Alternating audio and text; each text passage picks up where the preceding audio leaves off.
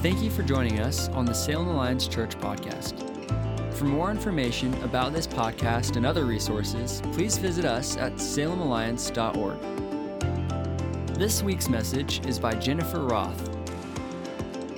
You might wonder why I have a python on the stage with me, is what somebody said it looked like. It's not actually a python, it's my vacuum cleaner. So a few years ago, we bought a house that had one of those built-in vacuum systems where you just have the little outlet on the wall and you lift the flap and you plug this in, right? And then after it's plugged in, it works like any other vacuum cleaner. You pull it out and you flip the switch and you get the vroom like a vacuum cleaner and which is what it's supposed to do, right? The suction to clean, and it works. Well, there were two outlets in our house, one on this end of the living room and one down at that end of the living room. And about a year or so ago, the outlet down here stopped working. You'd plug it in the wall and you'd flip the switch and there was no vroom and and it didn't clean anything. And this was very frustrating to me because if there was a spill in the pantry of oatmeal, I couldn't clean it up. And just the regular getting the carpet clean wasn't working. And somebody broke a plate on the tile floor. There's glass everywhere and I can't clean it up. Or heaven forbid, there's a big black hairy spider in my bedroom right above the bed. And friends, here's the deal. Some of you might think those are for smashing. They are not.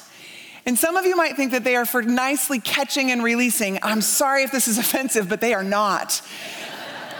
They are for the vacuum. And as a matter of fact, this thing has a nice long extension for when you need to get spiders so you can stay a long ways away, right?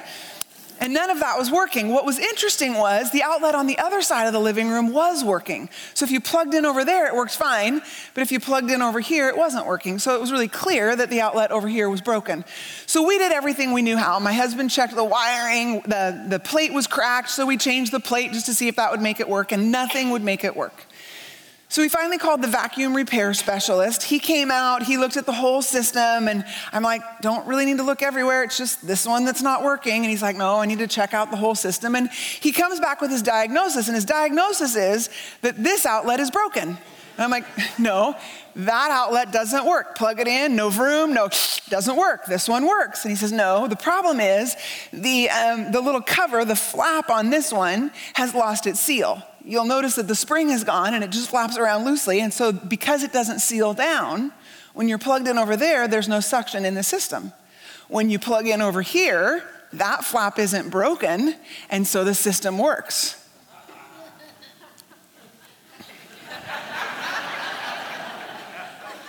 So what do you do when the problem that you can clearly see, you can define, you can name. The reason my house can't get clean is because this doesn't work. It has nothing to do with me and my abilities as a house cleaner. No, the reason this doesn't work, we can see the problem, we can name it, we know it. What do you do when the problem isn't the problem? We needed someone from outside who knew the system to come in and say, your problem's actually over there, and fix the little spring over there, and now we have a vacuum system that has power again. But what about in our own lives when there are things that are derailing our life? They're derailing our peace. They're derailing our ability to live the way God wants us to do. We can see the problem. We can name the problem. Maybe it's an addiction, and it's clear that this is the thing that is breaking us, that is breaking our home and breaking our family, because as much as I want to, I have not been able to change my behavior. Or maybe it's a conflict, and we've been in this conflict and we haven't been able to get any way forward, and we can see the conflict and we can name the conflict. The problem is them. But we're not seeing any change. What about those times when we can see the problem and we can name the problem, but the problem isn't the problem? It's actually a symptom of something in the system that isn't working right. It's a symptom of a deeper problem. And some of us have done the work, perhaps with a therapist or through LifePath or just in awareness, that we know that there are times in life when the presenting problem is a symptom of something deeper. I know that when I binge on Netflix, it is a symptom of the fact that I have no margin in my life. And I have not been taking the time to rest, and I have not been taking care of myself. And so it comes out in this massive binge because we have to stop at some point. Think about the thing in your life that you can name the problem, you can see the problem, but you are aware that it's actually a symptom of something deeper. Apostle Paul, when he was writing to the Romans, talked about this. It's in Romans chapter 7. If you want to follow along with me, I'm going to be reading starting on page 940 of the Bible that's in your pew in front of you. If you're familiar at all with Romans chapter 7, you know that we're in for a tongue twister, so stick with me. But he talks about this issue of these places where we're stuck. Even though we know that there's power at work on our behalf, we can't get access to the power. So Romans chapter 7, starting in verse 18. And I know that nothing good lives in me, that is, in my sinful nature. I want to do what is right, but I can't. I want to do what is good, but I don't. I don't want to do what is wrong, but I do it anyway. But if I do what I don't want to do, I'm not really the one doing wrong. It is sin living in me that does it. Our problem is sin. I have discovered this principle of life, that when I want to do what is right, I inevitably do what is wrong. I love God's law with all my heart, but there is another power within me that is at war with my mind. This power makes me a slave to the sin that is still within me. Oh, what a miserable person I am. Who will free me from this life that is dominated by sin and death? Friends, this is the Apostle Paul. He encountered the living Christ on the road to Damascus. He radically changed his life and became a follower of Jesus to the point of the threat of death and eventually his own death. And he spent his entire life traveling the world to tell people about the good news of Jesus and the power of the Holy Spirit at work in their life. And he is the one who says, "What a miserable person I am. Who will save me from this body of sin and death?" It was already true of him that he was a new creation by believing in Jesus. The old had gone, the new had come, and yet he still struggled with his sin nature and with the things he didn't want to do and what he wanted to do and what he didn't want to do. And in our own lives, that can look like the days when we want to just get the carpet clean. It's the day-to-day life that we do as human beings, and we find that we are not able to do it in a way that reflects the nature and the character of God. Or maybe it's the spilled oatmeal. Nobody was being malicious, it was an accident, but it created a challenge in your life that needs to be worked through and cleaned up. Maybe you spilled the oatmeal and you're the source of the challenge and you know that, but you go for the vacuum and there's no power. There's no access, and you try on your own to clean this up and clear this up, and it just isn't working. Or maybe it's the broken plate. Something broke in your life, and there's been a deep loss. And there's shards of glass all around you on the floor, and everywhere you look is the potential of pain and the real pain. And you need the vacuum to work, but you're finding that you're stuck in your grief or your loss or your fear or your pain. And as much as you try, it's not changing. Maybe it's the big black spider on the wall, and it's looming over you with fear, with anxiety, and you can't get to it.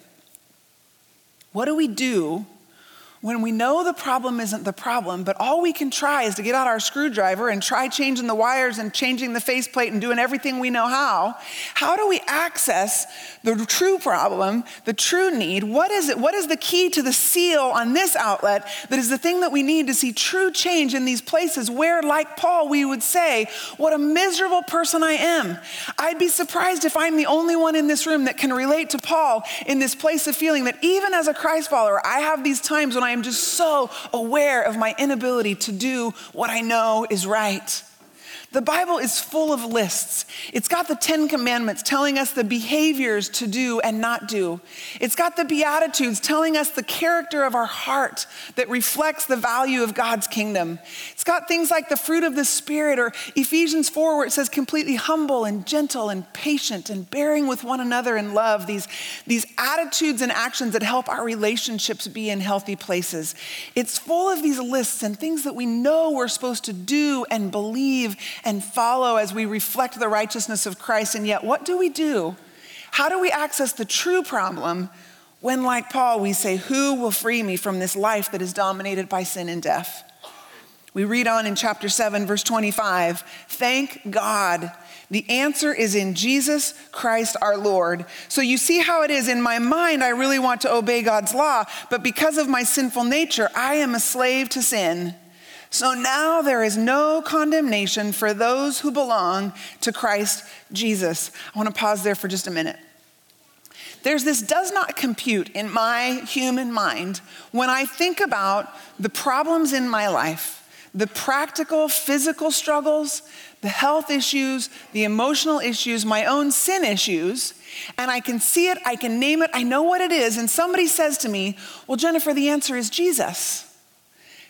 How is Jesus the answer to the physical, practical problem that I'm having today that I can't see a way forward in? It's kind of like the Sunday school students, right? In Sunday school, the answer is always Jesus. The teacher asks a question, it's Jesus.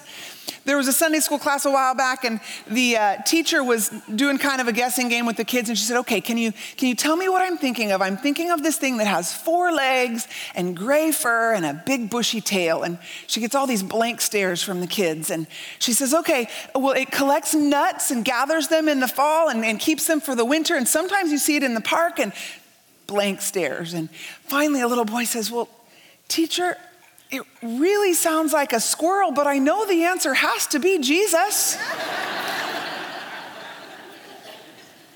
And although we laughed, the little boy had something to it. I know it looks like I need to change my behavior or change my attitude or be more patient or do this or that or the other thing, but the answer really is Jesus. How is it that Jesus can change the way we live and think and relate to others? Well, let's read on here in Romans chapter 8. It says, because you belong to him, Jesus, the power of the life-giving Spirit has freed you from the power of sin that leads to death. This outlet is influenced by the power of sin that leads to death. And the reason that none of our efforts work is because it's only by the sacrifice of Jesus that we have access to the power of the Holy Spirit, who is the one who sets us free. The fix that we need to this outlet over here is that we need to plug into the power of the living Spirit in our lives. The life-giving Spirit has freed you from the power of sin that leads to death. The law of Moses was unable to save us because of the weakness of our sinful nature. So God did what the law could not do. He sent his own son in a body like the bodies we sinners have. And in that body, God declared an end to sin's control over us by giving his son as a sacrifice for our sins. He did this so that the just requirements of the law would be fully satisfied for us, who no longer follow our sinful nature, but instead follow the Spirit. Friends, the problem is that the law, all the lists in the Bible, all the things that we're supposed to do, all the attitudes that we're supposed to have, none of them are accessible to us unless we have the power of the Spirit living in us. Our effort can only get us so far, and our effort will never create lasting change. We need the power of the Holy Spirit to create lasting change in our life. Here's the truth in my home and the truth in our lives. We need both outlets to work. We need to be able to clean the carpet and clean up the oatmeal and clean up the broken shards and get rid of the spiders in our lives. But all of our effort, all of our self-talk, all of our beating ourselves up, all of our trying harder will avail to nothing if we are not doing it with the power of the Holy Spirit living in our lives, actively showing us what is the way that we need to go. We need both of these to work. This isn't a sermon saying you need the Holy Spirit, so quit trying to live a righteous life. This is a sermon saying that the only way that our efforts to live a righteous life will work is if they are empowered by the Spirit of the living God. So I have a few questions to ask us this morning. The first one is this: where do you turn when you have a problem? You're in your home, your place of work, your school, a relationship, and you have a problem. You can see it, you can name it. Some of you are thinking of it right now. Where do you turn for help with that problem? Do you turn to yourself? I can just power down and make it work. If it's a behavior issue, I'm just not gonna do it again. If it's an attitude issue, I'm gonna make a checklist and I'm gonna try every day, and at the end of every night, I'm gonna check and see if I was more patient today or if I was more humble today. Where do you turn when you have a problem? Do you turn to your friends or your family? Do you turn to yourself? Do you turn to a pastor or a leader or a mentor, a counselor, a medical professor? Can I say this? Professional, that was the word I was trying for, medical professional. All of those things, I believe, are part of God's toolbox for us. When we are doing this life, he calls us to do life in community. It is wisdom to talk with our friends or our family or a mentor or a leader. It is wisdom to see a counselor. If you're bumping into something that you just continue to be stuck, somebody who can help you unpack what is the problem that is the deeper problem of the symptom that's showing in your life. All of those are healthy, but without the power of God, they can do nothing. Read with me what it says in John 15:5. Jesus is talking to his disciples and he says, "Yes, I am the vine, you are the branches. Those who remain in me and I in them will produce much fruit. For apart from me, you can do nothing."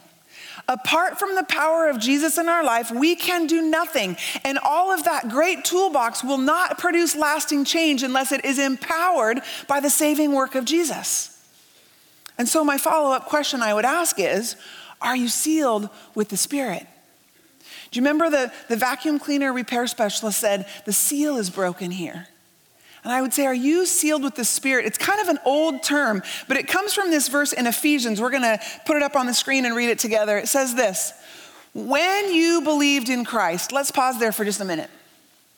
The message of the gospel is that you and I are sinners because of the brokenness of the world, because of the brokenness in our own hearts. We have actions that do not line up with God's moral standard. We have attitudes that do not line up with his call in our life, and we have character, parts of our heart that do not reflect his glory. All of us have sinned. And so, because God created us for relationship with him and our sin separates us from him, he sent his son. That's what we read about in Romans 8. He sent Jesus to live here on earth, and Jesus lived with no sin. Therefore, when he made the choice to willingly die on the cross, his death on the cross paid not only for the sins of those in that time and place, but for our sins for all eternity. That's the good news of Christ, that we are sinners, but his death purchases back our right to be in relationship with God, our ability to be in his family, the forgiveness for our sins, to live as cleansed and holy people, and to grow in our righteousness in our reflection of him. That's the good news of Christ. That's the gospel. And so when this says, when you believed in Christ, that's what the author is talking about. When you believed that his forgiveness was enough for your sin, and you said, I believe and I will follow this God, that is the belief that he says. And when that happened, he identified you as his own. In a different version of the translations, it says, marked in him with a seal by giving you the Holy Spirit. The Holy Spirit is the seal that marks us as belonging to God because we believe in him, right? And then this Holy Spirit, whom he promised long ago, the Spirit is God's guarantee that he will give us the inheritance he promised and that he has purchased us to be his own people. So if you are here today and you've been investigating the faith, or maybe you're here today and you don't know how you ended up here or why you're here, this is the gospel. This is the if-then. If we believe in who Jesus says he is and who we say he says we are, then we are marked with the Holy Spirit and we are empowered for the life that he gives us. But if we have not made that choice, if we have not said, I believe in Jesus, I ask for forgiveness, and I'm going to make him Lord of my life, you are not sealed with the Spirit. You do not have the power of this Spirit living in you and empowering you for the healing and the wholeness and the righteousness that he calls us to, and it's just that simple. Simple and yet not simple. And there are some of you who may be here and you're like, I'm not sure I believe that. I'm not sure I'm ready to make that decision. I'm exploring, I'm asking questions. Some of you maybe have made that decision and you do believe that, and yet you still find, like Paul, that there are things in your life that just don't go the way that you expected them to go. You've got doubts and questions. I want to point us to one of my favorite stories in the Bible. It's found in Mark chapter 9. It's a father who has a son who has been hampered by an evil spirit for all of his life. And this father is living in the time of Jesus, and he's hearing about the miracles of Jesus. He's been hearing about the people who have been healed and hearing of the people who've been delivered from demonic spirits. And there are crowds gathering. And this one day he gets up all of his courage and he takes his son to Jesus. I wonder how many times he had taken his son somewhere to try something only to have it fail and not work. I wonder how much doubt and question was in his heart as he came to Jesus, but also hope. Could this man who has done miracles for others do miracles for us? And so he tells Jesus, since he was a little boy, the Spirit often throws him into the fire or into water, trying to kill him. Have mercy on us and help us if you can. I feel like that "if you can" reflects our hearts, doesn't it? If you've been exploring the faith and you just don't know for sure if God can save you, if God can clean up the mess in your life, if God can heal the hurt in your heart, if God can, if he's real, if it's true, if. And Jesus says, what do you mean if I can? Anything is possible if a person believes. And one of my favorite lines, the father instantly cried out, I do believe, but help me overcome my unbelief. And the reason I love this verse is because it's my life. You sense me getting emotional about it? Because it's my truth. I do believe in Jesus. I believe that God is the creator of this world, that he sent his son, and that his son saves my sin. And I have cashed in all my chips on that truth. I'm a professional Christian, for goodness sake. This is what I do. I believe in Jesus, and yet I struggle and I wrestle and I sin and I suffer and I have questions and I have doubts and I say, help my unbelief. Both of these things are true in my life, and both of these things can be true in your life. And so I invite you, if you're not sure that you are sealed with the Spirit, to perhaps use the prayer of this father. Lord, I believe, help my unbelief. And I believe that's a prayer that God is not offended by. He is not worried or scared of our fears and our doubts and our confusion. And I believe it's a prayer he will answer. Where do you turn when you have a problem? And are you confident that you are sealed with the Spirit? And then I would ask us, so how can we lean into Holy Spirit power? How can we lean into? How can we plug in to the right socket with the seal affixed so that the system works?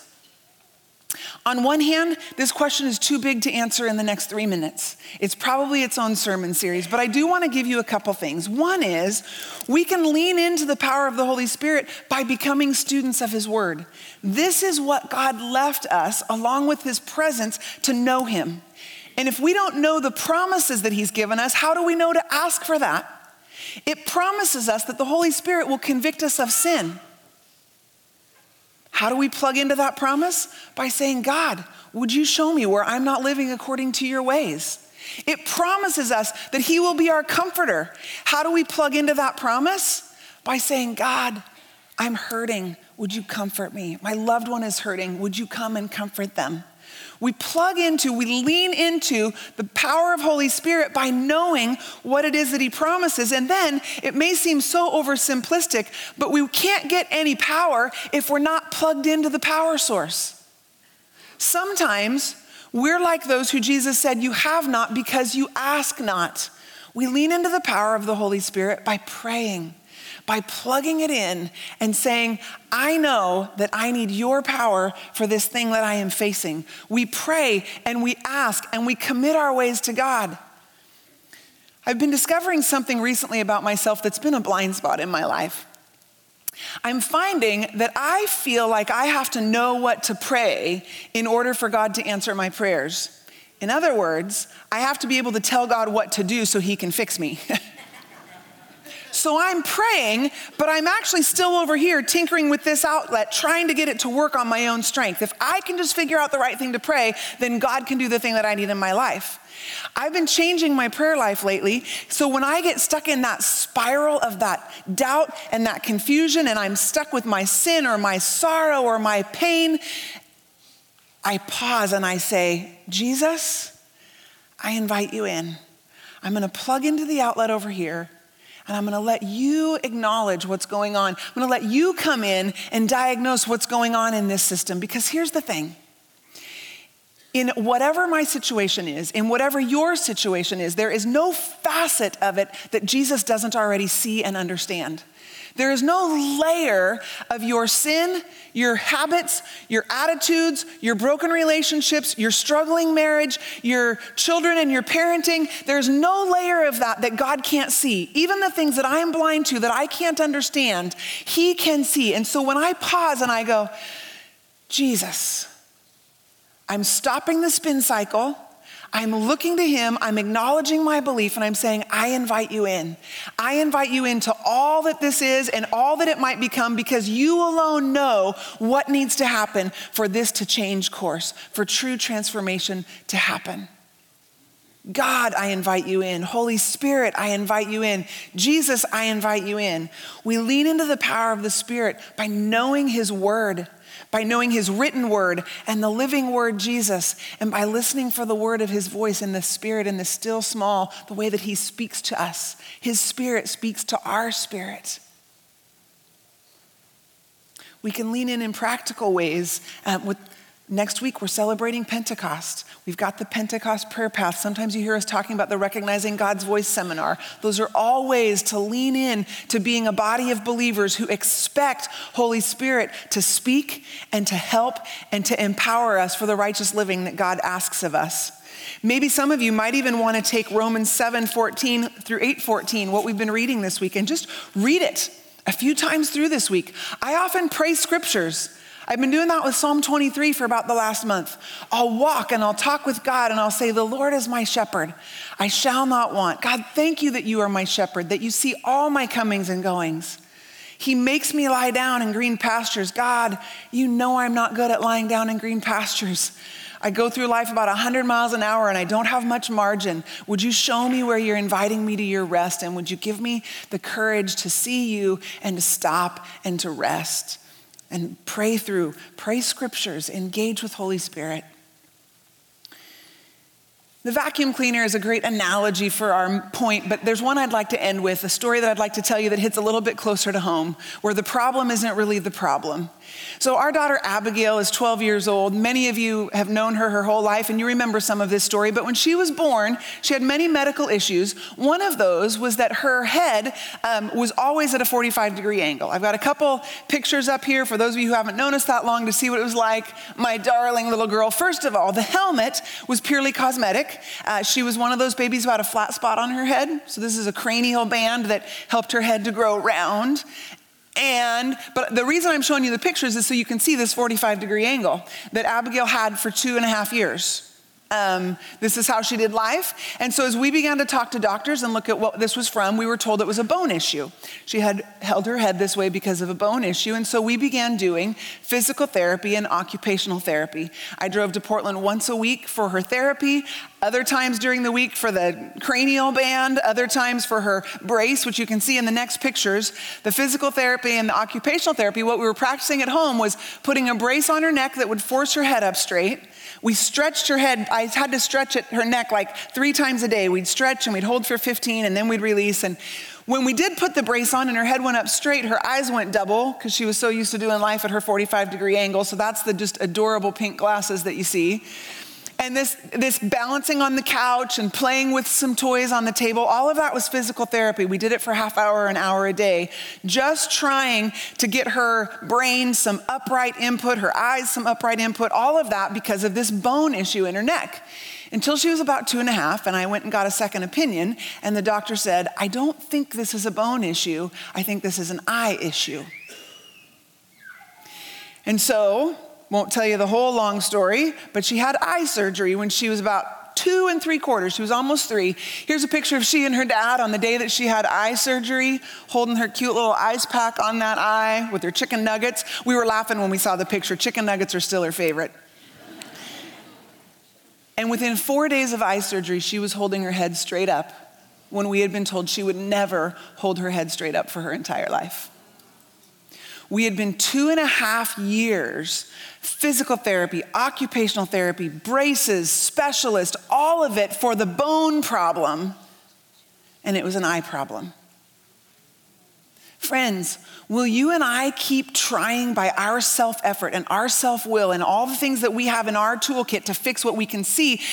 The problem was clear. Her head was at a 45-degree angle. We know our problem. We can see what it is. Are we going to continue to try to fix it ourselves, or will we allow the surgeon of our soul to give the accurate diagnosis and to do what he needs to do at the layers and levels that only he can see so that we can walk in the fullness of life that he has promised us, with the power of the Holy Spirit empowering us for healing and wholeness and righteousness and obedience, to change and dramatically shift our marriages and our workplace and our parenting and our schooling and our relationships and our own self stuff? Will we quit trying by our own self effort to fix ourselves and our situations?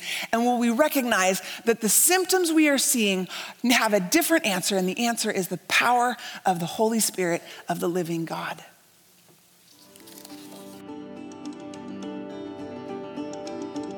Thank you for joining us on the Salem Alliance Church podcast. We are a community of believers located in downtown Salem, Oregon, and we are passionate about our city being a city at peace with God. If you have a request that we could pray for, please email us at prayers@salemalliance.org. If you'd like more information about this podcast or other resources, please visit us at salemalliance.org.